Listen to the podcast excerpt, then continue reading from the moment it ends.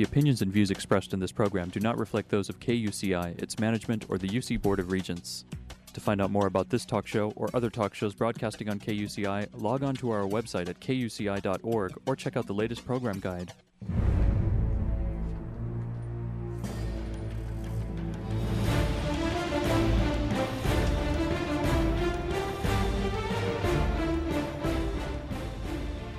You're listening to KUCI 88.9 FM in Irvine and KUCI.org on the web.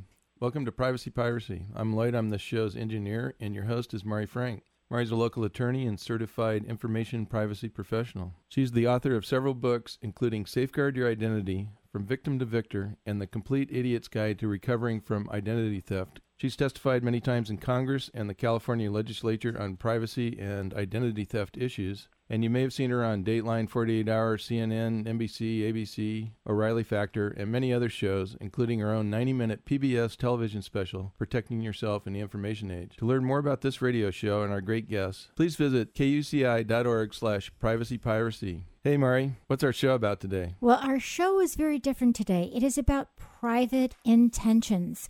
You know, there's times that we talk about information privacy, and then there's times that we talk about personal privacy. And today we're really going to be talking about personal privacy and personal intentions with this wonderful new book that I just read. It's called The Green Intention Living in Sustainable Joy by Sandy Moore and Deanna Moore. Guidelines and tools that redirect your mind to the first step of a green life. And this book is fascinating. And I want to introduce you and tell you a little bit about both of my wonderful guests. The first guest is Sandy Moore, who graduated from USC with a degree in teaching and subsequently earned a master's degree in educational administration. And she served as a teacher for 20 years. And then her life changed, and she became a minister after taking her ministerial training. And for many years, she has been the spiritual director of a wonderful church called the In Spirit Center for Spiritual Living in Mission Viejo, California. And this this center is open to any faith at all. The center is actively involved in numerous outreach activities, including ministries devoted to the environment, health, and peacemaking. And her co author is her daughter, which is really fun. I've actually written a couple articles with my daughter and but never a book. So this is really fascinating. And her daughter is deanna moore who holds a master's degree in ecologically sustainable education from prescott college and a ba in culture ecology and sustainable community from new college of california. She's worked with indigenous cultures in mm-hmm. africa India, and Canada, promoting the value of traditional knowledge and an ecologically sustainable culture. She's the founder of an organic and sustainable chocolate company, uh, Choco Ladle. I'm going to have to ask her how she pronounce it. And it, Chocolatl is committed. Chocolatl, thank you. Is committed. It sounds like a um, kind of a Mexican uh, Indian word. She's mm-hmm. committed to socially just and ecologically regenerative sourcing and processing of the healthiest and most celebrated ingredients from around the world. And you can find, let me tell you about their websites, thegreenintention.com. And then we also have uh, the Flow, Flow Foods which will spell that for you. All right. So l- without further ado, I want to thank you both for joining us today. Well, hi, Mari. Thank you for having us. Okay, now this this must have been fun, Sandy. You know, with your own daughter. Uh, how was that collaboration from your perspective as a mom writing with your daughter, and how that happen? Oh, it was a great question, and it's been a great honor because my daughter is just a woman in the world I truly look up to. She's so integrated in just the environment and spirituality and and doing good in the world. And I wrote a book called um, Cultivating Joy, Growing the Good Within from my spiritual journey. I sent it to a publisher. He liked it, but he wanted it to be more contemporary and more inclusive. And he said, Is there any way that you can make this not just about your inner environment, but also about the outer environment? And that's when I was just honored to be able to ask Deanna to, to be a part of this book and bring her knowledge, her wisdom, and her many travels and her deep work into the book that I, I was writing. And he just loved it and thus the birth of the Green Intention. Wow, Deanna, how did you feel about writing with mom? Well, I thought it. I mean, I thought it was great. I my mom's path um, of spirituality is fully in alignment with um, my own my own path, uh, and you know, and also just my love for the environment and for nature. Um, you know, I I've always wanted to be able to blend um, both the practical side of living, which is you know environmentalism, with spirituality. Um, right. I, I feel like they're a really good marriage the ma- the material and the spiritual. How great is that? It's a wonderful book, and what a great collaboration. I bet it was really a wonderful thing for the two of you to actually kind of connect in a very different way as authors, too. That must have been a lot of fun. Yes, absolutely. Deanna, let me ask you ultimately, in this book, you're, you're explaining how spirituality is essentially connected to living a green lifestyle and it talks about living in tune with nature and spirituality of the earth. So, how can those listening who do not consider themselves spiritual begin on this journey? Well, I think um, through either place, if you consider yourself spiritual but not environmental, or if you consider yourself environmental but not spiritual, it's really taking um, the daily practice of uh, being conscious of our actions and how they're affecting uh, the people of the planet and the actual environment, um, and and making choices based upon you know what's the what's the best thing and health, most healthiest thing I can do, um, and it really only does start you know it, it starts within you know and actually changing, taking a look at you know and assessing what we're doing, and then um, the practice of making you know even small changes um, within our lifestyle to uh, to bring you know th- that that awareness into our lives. Right, Sandy. In in the book, you're clearly being a guide. Both of you are being a guide for others who are, who are kind of embarking on this quest to kind of join that spiritual with that green intention. Mm-hmm. And what I think was real helpful in your book, and I had read your, other book, Tara's Angels, with you when uh, your husband wrote the book And I know the story. Why don't you tell my audience a little bit about your evolution and your journey from Tara's Angels to the Center for Spiritual Living? Because that shows how your intention became a reality. Thank you. It was about 18 years ago that uh, my oldest daughter, Indiana's sister, was killed in a car, just a uh, innocent car accident, but it just happened, you know, so immediately, and uh, it just changed our lives. You go from a day where you just think everything's wonderful and just having a great day. to a, a great tragedy that's happened, and it, when it breaks you open like that, it really get your your deep beliefs come to the surface. And I have a deep belief that life is inherently good. And even though that tragedy was so devastating and oh, it just you know pulled us apart at the seams, I knew there was some good that needed to be expanded from this from this experience. And so I was a public school teacher then, and uh, I was drawn. Our daughter loved Tara loved angels, and we were drawn to open an angel store in her name because when she made her transition, people would bring us angel books, angel stories, angel statues, and it felt so just oh so healing to have the angels in your life that we opened this angel store in San Juan Capistrano in her honor, and from that people would come. Actually, it got lots of notoriety, lots of media attention, and people came literally from all over the world to visit Tara's Angels. However, I saw they came with a lot of grief and a lot of suffering. And you know, my inside, inside of me, my intention was to help give people life-enhancing possibilities, to turn tragedy into possibility.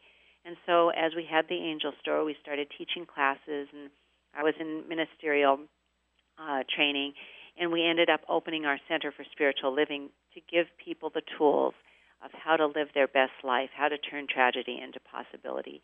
And then from there, you know, after opening the center, I feel a book is a wonderful tool again because, you know, when we have the tools, we can grow to help people again learn how to live their best life. Live and the green intention again is life enhancing intentions, intentions that help us grow inside and help the world grow. So that's how where my journey has led me. And that intention, and I know you talk about intention quite a bit in your book and, and how you manifest intention. So, Deanna, maybe you can explain really what you mean in the book about gr- the green intention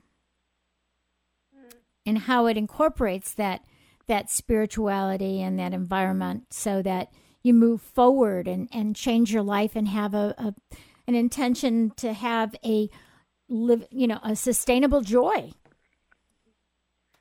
Yeah i think uh, a lot of people who are on a path of spiritual growth and personal growth um, or you know cultivate an amount of consciousness in their own selves to be able to like my mom said to live their best life.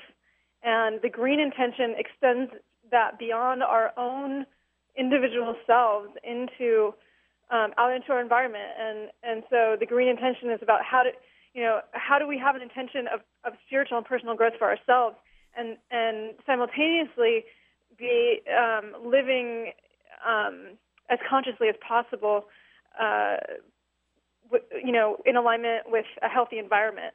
And so um, the things that you know I talk about in the book are just opening up a conversation and awareness about you know some terms and some ideas about how you know personal growth and you know um, in ecological or environmental lifestyle um, actually do fit together really well.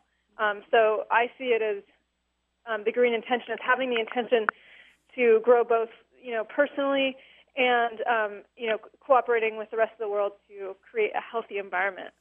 Yeah, as I read the book, it just seemed to me that you were synthesizing both, you know, in the material world, the spiritual world, and being congruent. You know, if we're really spiritual, we're also going to want to take care of our our Mother Nature. So I, I kind of got that out of it too. That you know, thinking of all levels of of intention Right, and one of my my teachers, um, you know, early on when I was first really ex- kind of expanding into my environmental work, would call you know um, the things we were doing with the earth um, practical mysticism. So ah. it's a ah. real practical approach to spirituality. It's it's actually bringing spirit into you know doing um, the right thing um, yeah. for the environment. So. Right. I love that. I, and Go you ahead. know, Mari, it's what Deanna and I have talked about so often is is you know we've always equated our work my spirituality helping people inside and when she'd go out be teaching people how to garden or permaculture or cook organically or whatever she was doing with the earth that we were we're all interrelated yes. everything touches everything we believe there's this web of life so what we do matters and that's what it's about really becoming aware that who we are inside and what we do outside, it matters because we're part of a bigger whole. And it's kind of the law of uh, interdependence. There's an interdependence on everything with everything. And it's a beautiful way to look at life. Wow, I matter, and what I do makes a difference. Right. Each person makes a difference. I notice in, in your book, you know, you, you list green intention affirmations and, you know, those are and growth exercises, which are terrific too. So, um, what are some of these green intention affirmations that maybe you could share with us? Sandy? Well, first of all, you know, it's wonderful to read a book, and we've put in the growth um, intentions and affirmations because it, we have to do our part. It's not enough to just put them in, but to also uh, act on them and act, act, actualize them and embody them. So when we say, I am open to the abundant gifts of the universe, or I ask for what I need and I receive all the support I want. I accept my good right now. Those kind of things are just affirmations because we I believe and, and Deanna also, I mean this is a, a consciousness we hold that we're energetic beings and being very conscious of the energy we're putting out into the world. I believe that many of us, and you know, we all touch it. I believe, get into a negative trance, and we look at things as being wrong or bad in the world, not realizing we have the personal power to improve them. Yes. So the affirmations are just one step of, of turning our energy into a positive vibration. Right. Changing your thinking and changing your life and changing the world. Exactly. Deanna, you explain permaculture as both an avenue for green living as well as a metaphor for achieving spirituality. But I don't think people really know what permaculture is. Could you explain what that is and how it does relate to spiritual growth? Definitely, yeah. And, um, you know, this is uh, sort of a, system of observation and action that I learned um, as an avenue for my environmental um, action.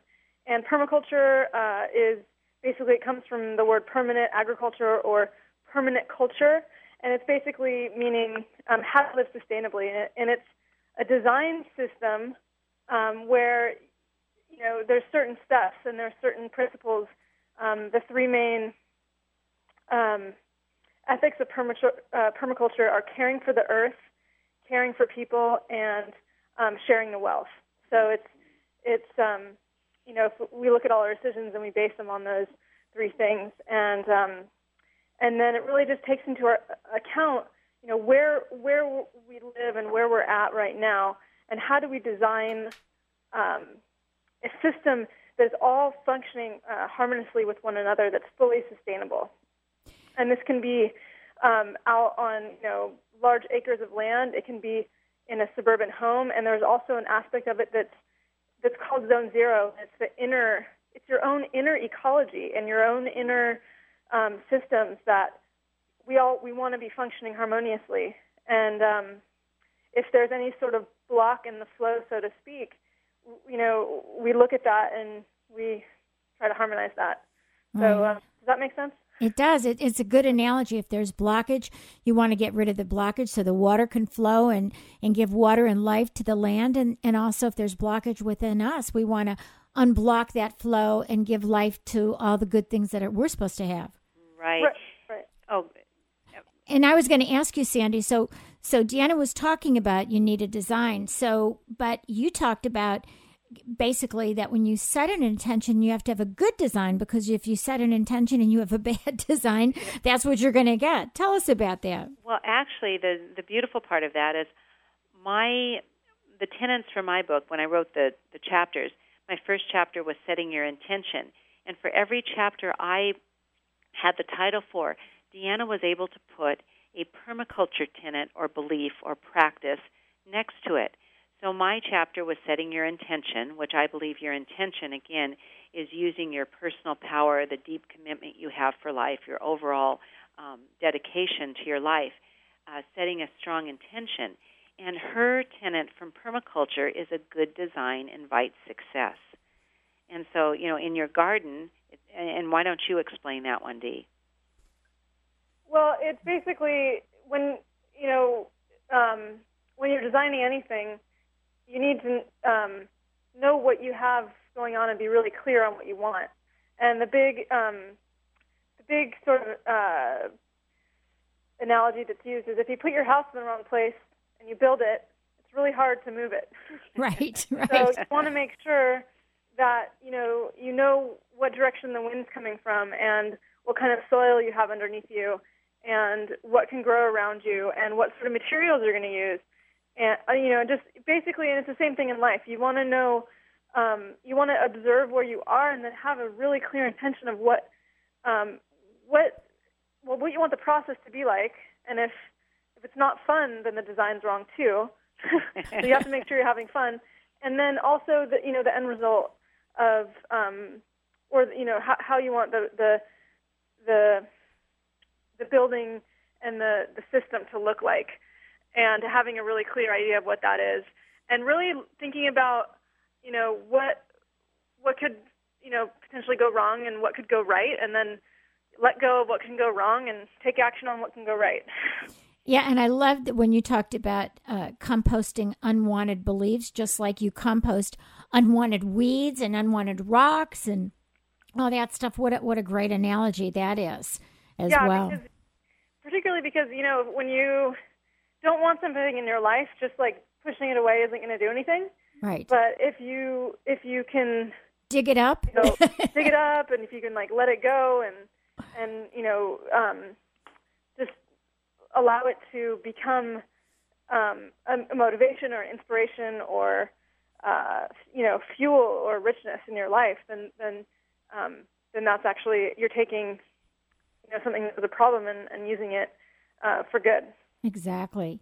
We're speaking with Sandy Moore and Deanna Moore, and Sandy is a minister in Spirit Center for Spiritual Living in Mission Viejo, California. She's the co-author with Deanna Moore, who is a uh, who holds a master's degree in ecologically sustainable education from Prescott College, and she is the co-author of the Green Intention: Living in Sustainable Joy guidelines and tools that redirect your mind to the first step of a green life. How wonderful. And you're listening to KUCI 88.9 FM in Irvine and KUCI.org on the net. I'm Mari Frank. I'm the host of Privacy Piracy. And today we're talking about personal privacy and personal intentions and private intentions. So, Sandy, you know, you talked in the book, and I've heard you talk before about healing eyes as a way to compost unwanted beliefs. What is that all about? Well, yes, that's one of my favorite my favorite ways to have a life enhancing approach approach to things. Sometimes we look too closely and just at the surface and just at the circumstances. And you know, people say, "Oh, try walking a mile in my shoes," and that's basically what this is about. It's learning to take a breath, you know, keep space between you and the situation because the world is really full of a lot of suffering and so many ways to overcome it.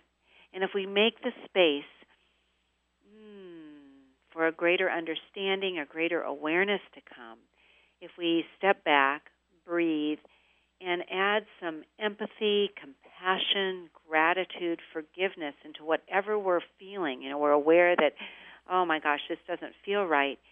We can heal many, many situations. It was very interesting. I was speaking to a woman. I was making a uh, an appointment for my dog at the vet, and uh, they couldn't find my name in the computer. And I, I realized I said, well, you better try my daughter's name because it's actually her dog.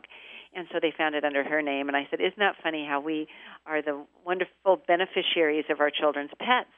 And she got off on this very upset about, Oh, I know my daughter gave me my dog and I'm her dog and I'm so upset.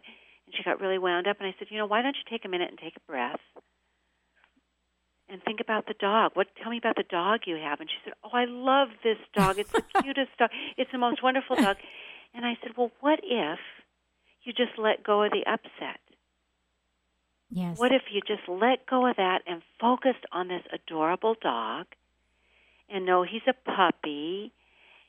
And she, at, at just with those simple steps, the healing eyes, stepping back, taking a breath, and just viewing things in a different way. And she said, Oh my gosh, I feel totally different. Thank you. And that was all like in a 30 second period. And it was, I don't have a clue who she was. She was just the, the vet's assistant. But that's what healing eyes are, and we can use them anytime, anywhere.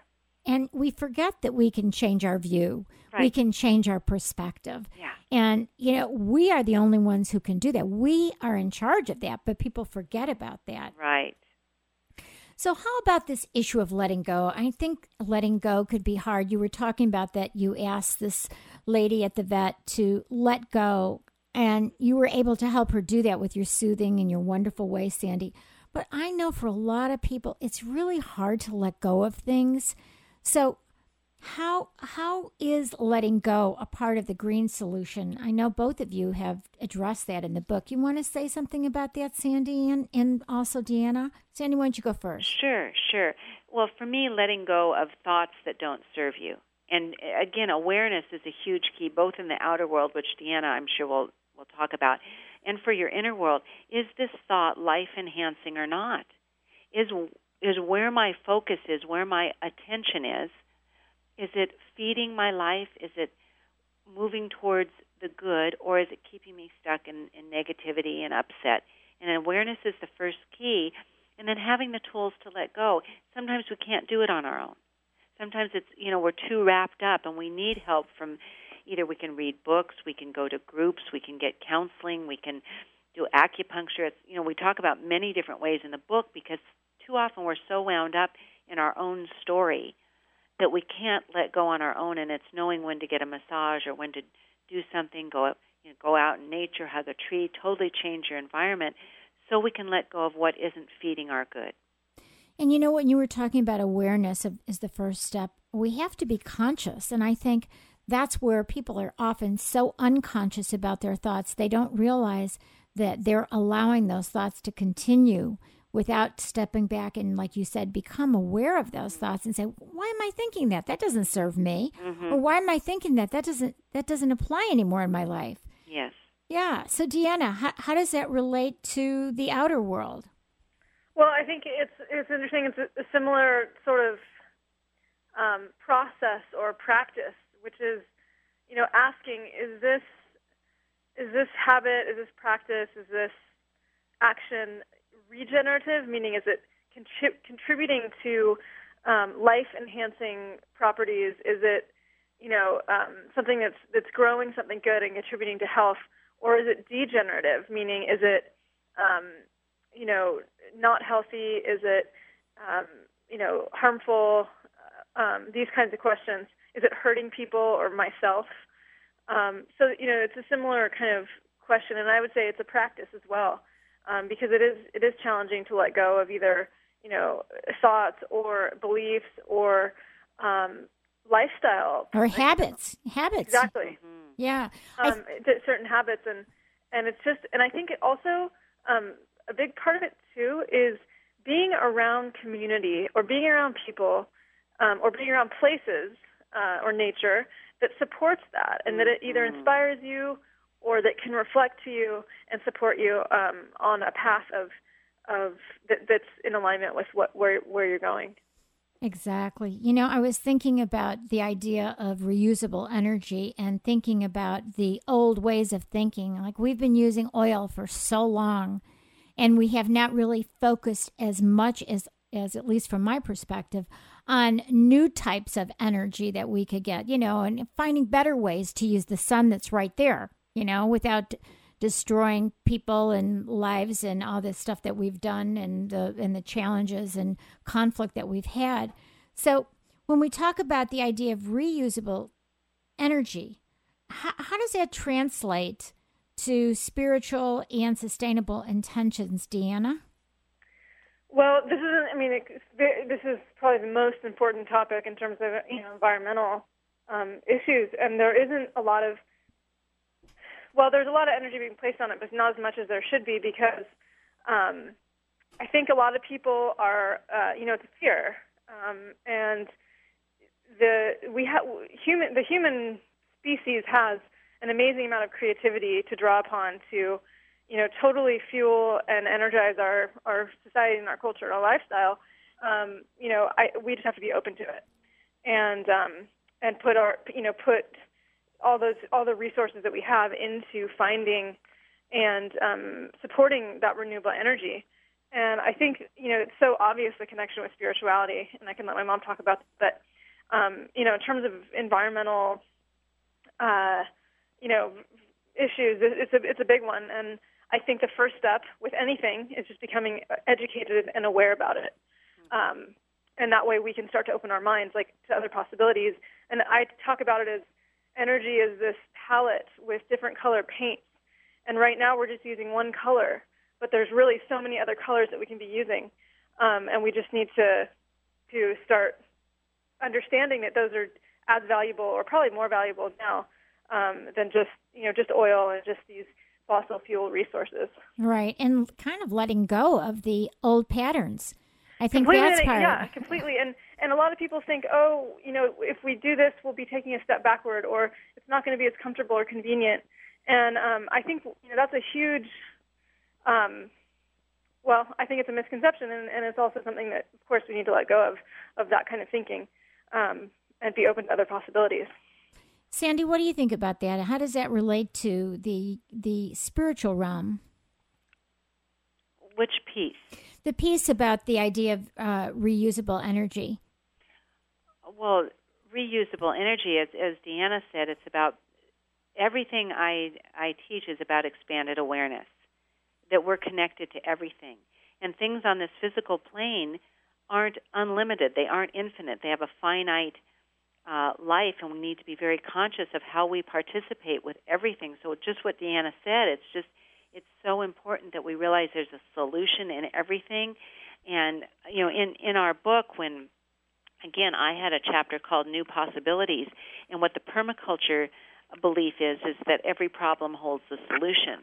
So instead of looking at it as Deanna said, oh my gosh, this is going to be so hard. There's only this much. What are we going to do? It's going to be the end of the, the world. Well, it's the end of life, this particular part of life, but there's always new possibilities inherent in everything. And there's a new way. We don't need the oil. There's new ways to do it if we just start thinking differently. Right. And and asking the deep questions. I, I don't. I think Deanna said it's all about fear. And fear oftentimes keeps us from asking the deep questions because what are we going to touch? But for me, asking the deep questions, that's where all of the deep, deep answers are, the rich, deep answers, and that taps us into a greater intelligence when we just don't keep our mind on the surface.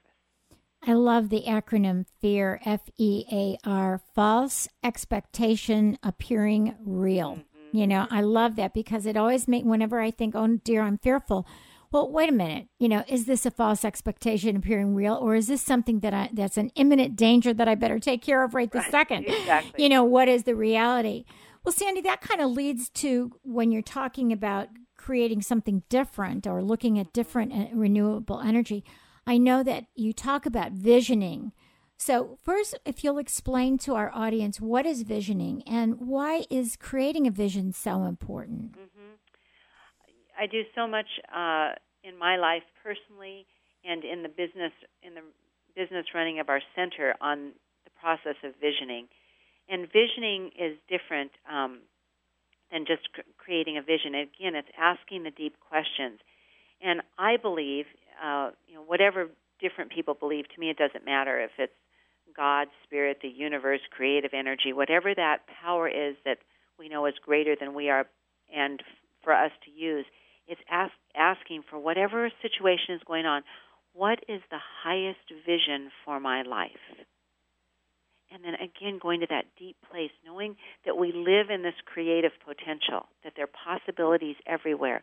What is the highest vision for the world right now? And, and if you want to get it down to more bite sized pieces because that's so big, you can ask, what's the highest vision for, you know, my my job? And then you ask, you get into the feeling nature of it, so you expand beyond your mind. You know, okay, the highest vision is for me to this. And you may get pictures, you may get feelings. There's no one way to vision. It comes to different people in different ways. And then feel it, understand it, and then you get deeper in the question, well, what is the next step for me? So it's coming again from that deep, deep place. You know, Sandy, people are so busy nowadays. It takes me, for example, I have to get up really early in the morning just to look at all my emails and respond to all my emails. So, you know, then I'm I'm tethered to my BlackBerry or I'm tethered to the computer or I'm dealing with clients and you know, by the end of the day I'm really exhausted. And how, and I'm sure there's a lot of other people like me, you know, and then my kids are grown, but then you've got to come home and you want to spend quality time with your kids and then you just sometimes want to just sit in front of and watch a movie. So, how is it that people who are listening can really get to that point where they can sit down and do that visioning? I think that's a, a real issue. I think people who are listening to this, whether they're students on our campus who are studying all day and then they're getting ready for tests and whatever it is, or getting ready for law school or business, or the people who are listening who are driving by who are business people you know, you can't really do this visioning very easily when you're trying to drive a car because you have to pay attention. No. and, you know, I mean, I know it's really wonderful and your book really tells you to do it, but how, how do we get ourselves to find the time to sit down and actually do that deep work? Oh, I, that is such a perfect question, and I like you know to De- Deanna to respond to that too. What what I do, the thing that helps me more than anything, Mari, because I get so caught up in that also, is keeping what's important important. And what Gandhi said, I remember, I love this line. He said, I am so busy today. My schedule is so full that I'm going to have to meditate two hours instead of one. I love and, it. And for him, as, as for me, when we're centered, when we're uh, in alignment with our purpose, our intention, our, the vision for our life, when we're in alignment with that, we can get what's important done and we get so distracted by all of the things in the world right now. I think more than ever, it's absolutely imperative if, if it's five minutes, ten minutes, morning and evening, we take time to breathe, to meditate, to pray, to do spiritual practice, to vision, whatever it is, so we can go out and live a meaningful life and not a life of distraction or, you know, when we get the paralysis of indecision because there's so much coming at us, that we can really be focused and on purpose. You know, Deanna, I think the same thing, uh, you know, is for how we would have our green life. You know, it's it's easier maybe to just get something that's plastic or just you know what I mean, to just get these easy, fast things instead of thinking about the environment. Do you know what I'm saying? Instead of recycling or doing something, we're just in such a hurry that we don't have time to do that. So, how do you respond to that in terms of our outer world? Well, I, th- I think there becomes a point when you know you, I yeah, it's it's really easy to I don't want to say make excuses, but to not find time to to make the extra step to do something. Right. And um, I think that that goes along really well with just spending five or ten minutes meditating or um, doing something for yourself that's re- regenerating, um, relaxing, that's but, but inspire and inspiring. So if you can somehow, as a lifestyle, try and you know become present in each moment. And you know because there's a difference between the person who thinks they should do something and the person that actually does it. And it's not that doesn't take that much more time to actually do it. You know putting the, the uh you know the trash in the recycling bin.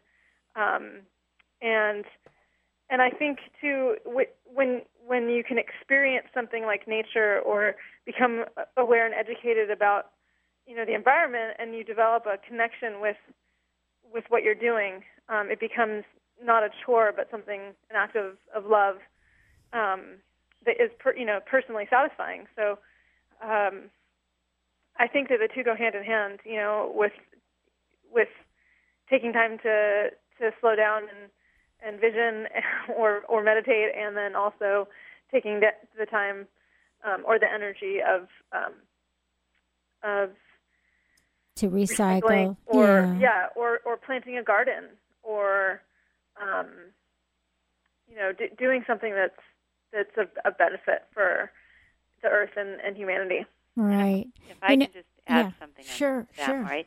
Deanna's one of the really select beings i think on the planet right now. There's a group of, of really deep conscious people with a green intention and she truly her her business it's called from bean to bar. Every part of her um, raw organic chocolate fair trade chocolate company is created with the intention of how it affects the earth and its people. Just as she said the permaculture tenets the beliefs they go on.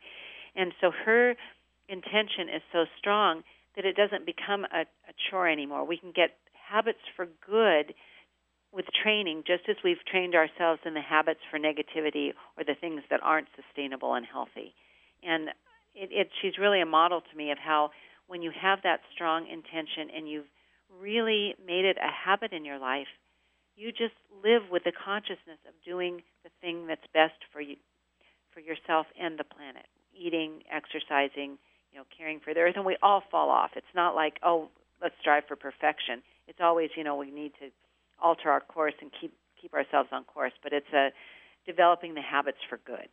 And and it's part of the design, like you say, that the the environment and being green by design. There's so many things in technology right now that are quick and easy, but they don't actually put into the architecture of the product the intention of environment or being green. So, you know, that that's the thing is like, you know, how do we raise the consciousness so that all people creating new products and services that they build into the architecture of the product or service that intention. That's really the, the yeah. mindset that has to change, don't you think? Exactly, and it's exactly, and that's a mindset, and it's something that is is cultural. And if we can all, that's why, you know, all of our acts collectively create our culture mm-hmm. and our consciousness. And you know, it's not even necessarily about right now our generation, but what are we planting into the the seeds of our children and um, all you know, nature offers us a design system that we can create everything we need based on, um, you know, the, the ecological principles and and and um, sustainability. So I, I think that that very much is going to be becoming um, uh, a paradigm or, or a cultural um, belief belief system change. And so what we're doing by even just starting with one small step is is really serving that um, emerging belief system, um, so that we can start really really creating and having sustainability as uh, a cornerstone of, of technology and any design that we do. Right. That's so Build, great that yeah, building energy, anything. Mm-hmm. So that's what we're speaking with Deanna Moore and also Reverend Sandy Moore, who are the co-authors of the Green Intention: Living in Sustainable Joy. Guidelines and tools that redirect your mind to the first step of a green life. And I love that because it is first step for many of us out there. You know, we've we've become a, such a culture where you know we're buying everything, everything new, everything exciting, everything fun, and so we're we're living for the moment so often. I think, at least that's how right. I see it, is we're living for the moment for the instant joy, and uh, in that hurry and in that rush, we're forgetting about all of the other really important issues of what's going to happen when we throw this away you know? And right. it's, it's that's so true mari. And i think in my just understanding spiritually this recession and has caused us all to pull back and to really evaluate take time to evaluate what's important. Because we know our spending dollar is a way that we send a message to the world. We buy what's important to us. And and what what has happened for Deanna is she's un, what's happened in this recession she's found people are buying more of what's really good for them, especially chalk, healthy, organic, raw chocolate. And it's a wonderful way. In that way, there's some real good that's come out of this that we've had to really take time and decide gosh, where am I going to use my energy, my time, my talent, my treasure, whatever it is, in a different way? And one other thing, I'll, in one of our chapters is about taking action but I could hear in your voice, oh my gosh, there's so much to do and there's so many things to decide from. And the permaculture tenet that Deanna uh, has put along with taking action is starting small and building on success. And instead of trying to do it all, just what's the most important thing? Again, there's that deep question what's the most important thing for me to do right now? And do that. Yes. And you know sometimes we think well if i if i do this what does it matter anyway? You know i, right. I see people say that. And, and we recycle in the house and we do certain things. But i have a friend who has been into the environment for many many many years and very much green thinking. And i think about 25 years ago she, she wrote a book called from trash to cash. And it was part of her master's degree and then uh-huh. she ended up writing the book. And she she's one of these people who, for the years, the 25 years that I've known her, she has always, like, you know, kind of yelled at me if, if she's come on our boat. She says, you know, we don't have to bring plastic to throw away, which, you know, I never want to wash dishes or anything. She says, come on, we'll just wash the dishes. So, I mean, that's, she's always been into that. And recently I've talked to her and I said, you know, that I was going to be interviewing you about this book. And then we got off on a tangent and she said, she is so disappointed with the world because as we're even if we try and change things here look at China. Look at all the emerging countries that are just polluting like crazy and they don't care about it. And i think it gets back to what you're saying both of you is that just take you know take one step and it's it doesn't matter what other people are doing. Yes you want to encourage them and educate them but it doesn't mean that you shouldn't at least be taking the steps that you can to make it green with your intention, right? A sociologist, sociologist and anthropologist Margaret Mead never doubt that a small group of committed people can change the world. Indeed, yes. it is the only thing that ever has. That's my motto. You know, Sandy, you were a school teacher for a long time, and so was I. What uh, you know, what is going on, at least with the schools, with teaching the green intention? And are you guys thinking about doing some speaking engagements for them or What What are the thoughts? Because the young, the young kids really need to be taught this, so it becomes at a conscious level when they're young. And uh, teaching the parents, of course, is teaching the children. Right. And Deanna's had much more experience in working with kids. And uh, do you want to explain a little bit about what y- you've been involved in with the children, Deanna?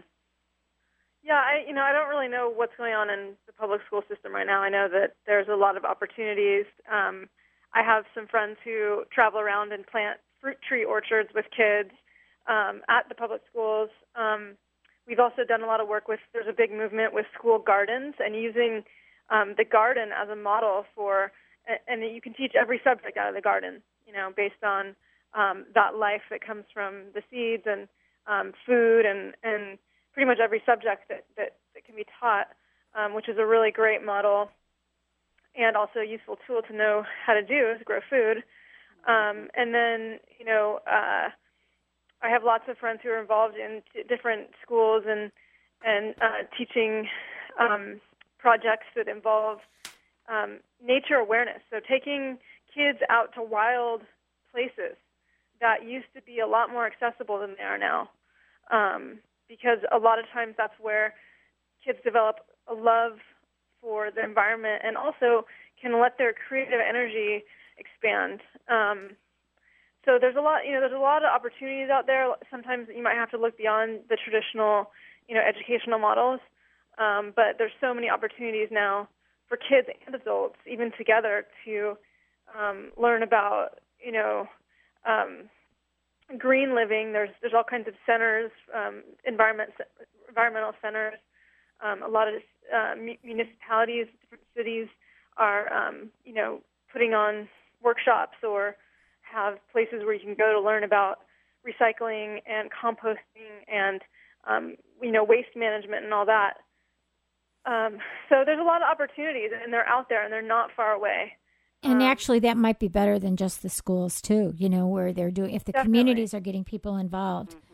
So, yeah, definitely. And and and there's there's you know be, one huge technology that we have right now is you know the internet and everything's you know these things are posted up there. It's like you know the green movement is not um, it, it's it's sometimes it's quiet, um, but it's so um, it's so there. It's so there's there's millions of org- organizations around the world you know, so when we talk about other countries doing these, you know, um, really maybe things that aren't in alignment, there's also so many people that are doing really good things.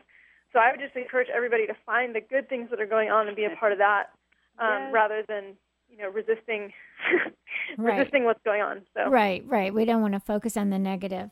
We're speaking with the co-authors of The Green Intention: Living in Sustainable Joy by Sandy Moore and Deanna Moore. And you can learn more about the book and uh, order it at thegreenintention.com. Guidelines and tools that redirect your mind to the first step of a green life. And that's really good because so many of us are afraid to even just take that first step. And that's what I think was so beautiful about your book is that it really helps you to just take one step at a time. So, I wanted to ask you, Deanna, what did you do when you were in Africa and India? Because I, I really didn't know when you had worked in those indigenous cultures. Were you working in trying to develop these kinds of sustainable joy? Well, um, I was in Africa a couple different times. The first time I was there, I was working with the Cheetah Conservation Fund, and um, I personally was working on vegetation um, rehabilitation so we could actually create more habitat for the endangered cheetahs populations, mm. um, which was really amazing work, and a lot of it was education and working with the local people there. And, and what? Um, uh, go ahead. Oh, and using biological resources. So using you know natural technologies to um, help create you know preserve and and and create habitat for the cheetahs. What, um, what about when you were in India? Well, when I was in India, it was um, my mom and I actually went, and uh, we we started off as like a, kind of a spiritual journey for us, and then I I always go when wherever I travel to, I always go check out and do usually like a um, a traveling um, you know exploration of different agricultural sites to see how people are living sustainably. So um, I went to a um, and and stayed on a farm and helped out with an organic um, farming project and they were actually um, growing cacao there mm. and coffee, and they had um, different. They had all kinds of different um, crops they were growing. But that was one of the first places where I learned how to make chocolate, which is really um, kind of rare for India because it's not known as a as a chocolate place. I know. But I think we, of Mexico. yeah, Mexico, even Africa. Actually, the second time I was there, I visited the only fair trade um, chocolate uh, cooperative um, at that time in West Africa, which was really interesting. Hmm. Um, so, is that but, where you got the idea to to do this? Your chocolate company? Well, yeah. It, you know, it's funny because looking back, it was like, oh, you know, it wasn't at the time. It wasn't my intention, but it just sort of. It, I felt like it followed me, right? and it, it sort of found me and chose me and said, okay, you need to do this. Um, and it's an amazing way of, of really um, using an amazing, you know, um, commodity in our world to teach about sustainability um, and to embody all of these uh, amazing practices. So, um, so yeah, I, I was, uh, you know, like I said, I, my passion is uh, learning how people live sustainably all over the world. And in so, a lot of countries, when they don't have all the things that we have, they've learned to to be sustain. They've been sustainable in many ways that are congruent with green intention, isn't it? Aren't they? Well, yeah. I mean, you know, it's a lot of times it's ingrained in their culture until their culture is, you know, changed. So they're already asking. They've already been asking themselves for generations what's sustainable. You know, that's already part of how they make decisions, and um, because they rely on their environment for their li- their life. Right. So it becomes it becomes as sacred as it is, you know, uh, a practical tool. So a lot of times the spirituality part of it and the you know the the the daily living part of it is so intertwined. It too. reminds me of the American Indian traditions, right? All the sacredness of the land and. Blessing the animals before you take their life for food and all that. So tell us then, Sandy, how about that sacred self, that sacredness? Uh, how does does caring for the sacred self in, entail the green intention, or how does that how does that collaborate, or how does that work with with our green intention to have that respect for the sacred self? Well, one of the the first things that uh, my beautiful daughter taught me on this journey is the food we put in our mouth is a fuel for our soul. I mean, you know, what we eat is is sacred and is life giving. Again, it's so much of the green is about life giving. You know, what am I doing that's life giving to me? And if we don't care for ourselves, we not only become you you know not it, life becomes more difficult for us, but we're not as useful on the planet. So it's very very important for us to do our self maintenance. What and again, it takes a deep connection. You know, what is what do I need now to be in the highest and best condition to be a beneficial presence on the planet? And you know, life is contrast. So it's not going to mean we're healthy all the time. It's not going to mean that accidents or you know confusion doesn't happen because that's the journey of life. It's not like oh this idyllic scene, but it's really doing what's best to care for ourselves, and then we're caring for a very precious commodity on the earth. Yes, and I know that Deanna is uh, really an, a wonderful cook, and she's into using the the all that she has learned and grown to to develop these wonderful meals. Why don't you tell us about that, Deanna? How that kind of gets to the what your mom is talking about about taking in the the sacred foods. Yeah, I mean, food and water are important. They're life, you know, they're essential to our life, and um, so when I look at food, I see it as like one of those essential things to to um, focus on, and and people can really connect to it because we do it every day. So um, you know, I look at what's local. You know, if you look at your sort of footprint of food, a lot of times food's traveled thousands of miles to get to our plates. Um, but you know, our basic meals. How can we? Is there a you know local farm or farmers market that we could start buying our food fresh from? And yes, there is. Most people have that, um, particularly people that are going to be listening here. There's amazing in California has amazing farmers markets um, all over, probably every day of the week. So we can be buying, buying fresh local produce um, and food every day um, of the week. We have that resource, and um, you know a lot of, and then organic food, um, even if it's not you know local, it's um, it's you know one one of the most pivotal steps in you know food industry is is growing food without you know using these petrochemical based really unhealthy um, life degenerating substances. So um, and there's all kinds of you know political and physical and environmental um, aspects to, to these. So I, I, I mean, the thing that I say is, you know, buy local, buy organic food. Um, that's the healthiest thing you can put in your body. And, um, you know, a lot of people are like, oh, it's more expensive, but it's preventative health care. You know, yes. you're going to feel better. And I, I just, um, it's a challenge for me to understand how people can justify, you know, paying for the, you know, a doctor bill, but not paying upfront costs for for really healthy food.